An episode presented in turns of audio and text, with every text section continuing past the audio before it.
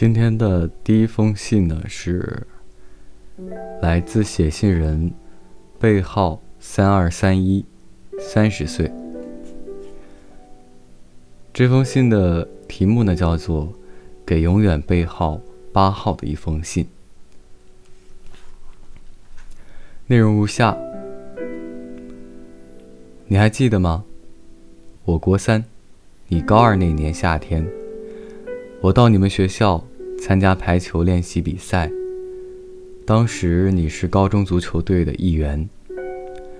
练习中，你在体育馆对我说：“加油，三二三一。”还记得当时我心里是这样想的：搞什么？这个家伙是谁？比赛中那样叫，多不好意思。练习比赛结束后，准备回家时，你说：“三二三一号。”我喜欢你。之后，又去练习了几次，得知你是一个很棒的选手，但迟钝的我，当时没能回应你的心意。如今想来，那是你给我的第一句，和最后一句，爱的话语。事隔八年后，你穿着暨大版的运动服，受到观众的热情欢呼，驰骋在体育馆。当时我在心中低语，没想到我们还会碰面。如今我已经是三个孩子的妈。不久前听到你的死讯，你在不知道我名字的情况下，三年前因神的召唤到天国去旅行。你给我的那一句爱的话语，三二三一号，我喜欢你，这一句话。我一直将它收藏在我最难忘的回忆语录中。你现在还记得那一个三二三一号吗？如果有朝一日可以再见，我一定要跟你说，当时其实很想跟你说的那句话。背号八号，我也喜欢你。三二三一，敬上。嗯，这是今天的第一封信。今天的第二封信来自一位叫做 Kino，十三岁。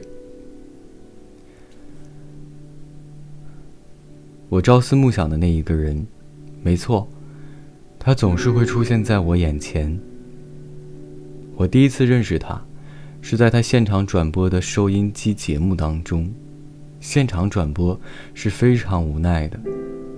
虽然度过一段共同时光，彼此却在遥远的两端。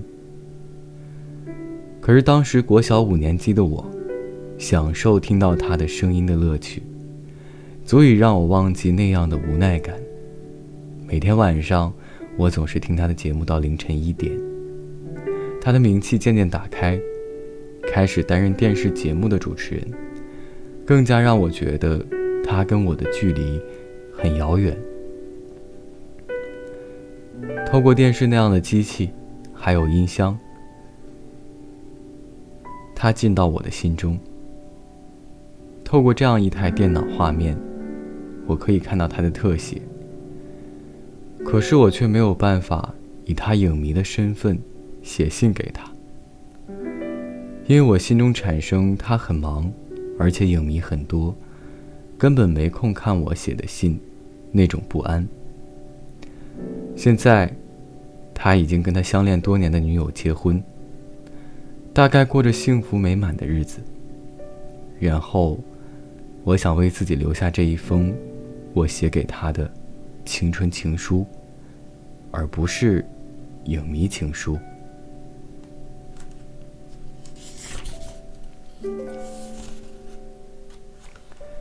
这就是今天的两封信，一个是没有及时做出的回应，而后悔惋惜的一个结局；另一封信是喜欢上了一个不可能有回应，或者说不该喜欢上的人。